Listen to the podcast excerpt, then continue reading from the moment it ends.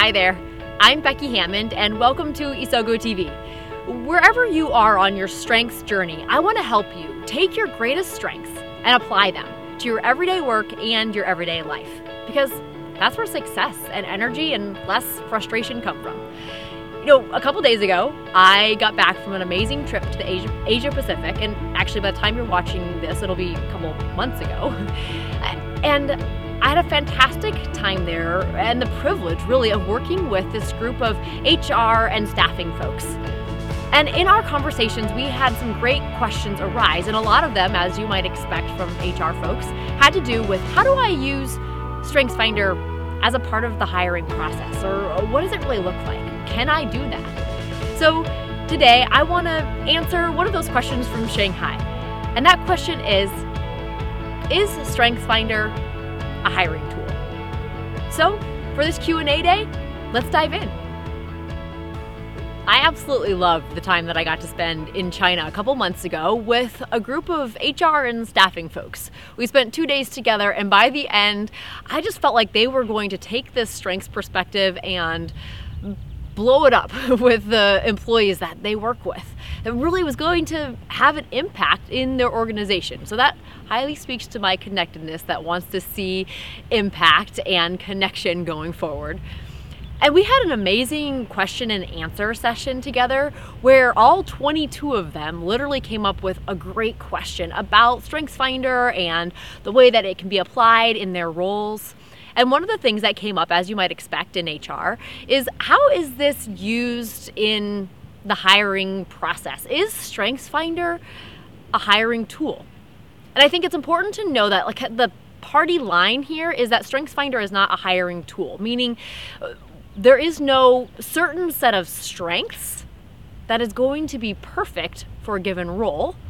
And uh, just as there is no role that really is the only role that a certain set of strengths can go toward, can be successful in. So, for example, if you are hiring an analyst, it's not like you're going to say, okay, I'm going to look for somebody that has analytical and deliberative and strategic. And in the same way, if you come across somebody that has discipline, consistency, and relator, you're not automatically going to say, oh, this person is a perfect executive assistant. Because a fit for a role or for a job has much more to do beyond your strengths. You know, there's passion and skills and desire and experience that all play into fit for a role. But what it can be used for, and absolutely is an awesome part of the hiring process, and in that sense, hiring tool, is to inform your decision making process. So that if you know somebody's top five strengths, you're starting to be able to see what are their natural patterns of thought, feeling, and behavior the tools through which they approach life and may be approaching the outcomes that we're going for in this particular role. You know, so for example, I have uh, a, a gal that I work with who owns her own business, and it's a thriving business. It's, it's continues to explode year after year. And so recently she was hiring somebody to direct her digital marketing.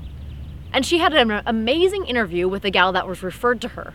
And after that interview, she uh, discovered this person's top five strengths. And she was actually surprised to see that all five of her strengths were thinking strengths. They were learner, input, strategic, intellection, analytical. And she approached me and asked me, you know what, should I should I be concerned by this? Is this a problem? because she sees the outcome of the role as being highly executional, that needs high productivity and very relational uh, needing to be able to connect with people on a daily basis within within the team and outside the team. And but instead of saying, yeah, this is a problem, no, you shouldn't hire this person, we were able to say, okay, yeah, this is her set of tools that she uses, at least these are the top 5 because sometimes six, seven, eight, nine, ten are also powerful. So, you know, it's a top five or just kind of a start. But we were able to say, okay, this is where she's starting. How might she approach her this role of executing and building relationships uh, using those strengths. And we were able to craft very much more specific, targeted questions to get at these things. So we might ask her, you know, tell me about a time that you were way too busy. What did you do to prioritize? That'll help get to drill down on how does she execute on things. Or what is your communication style? Or, you know, tell me about the last time you had frustration with your boss and what did you do about it? It'll give you an idea of how does she approach relationships with people? How does she use the strengths that she does have to get to these outcomes that we're going for in this role? And in the end, she realized that this person really could be a great fit to her team, the strengths that were already existing on her team, as well as to the outcomes that the that she felt like the job required. So she offered her the job.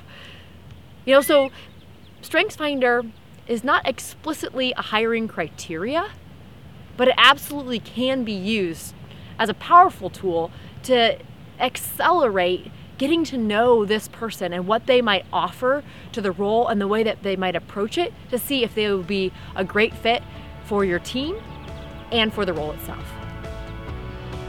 So that was your Q and my A.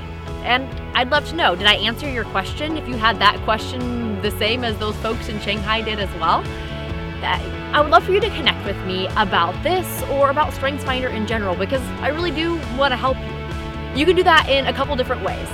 You can do it on Facebook at Isogo Strong.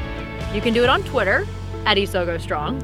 And you can connect me directly over at my site in association with this episode or through the handy little contact me form over at isogostrong.com as well.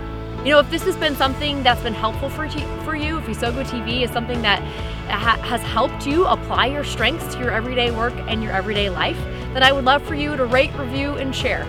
Over on iTunes, it helps get the word out if you uh, leave me a, a rating and a review. And I would love for you to, to share this in your own circles, whether those be online or just with the person that's sitting next to you. Maybe somebody really needs to start living out of their true strengths. I would love for you to share that with them. Thanks for joining me here today on this Q&A day, and I look forward to having you along next week on Isogo TV.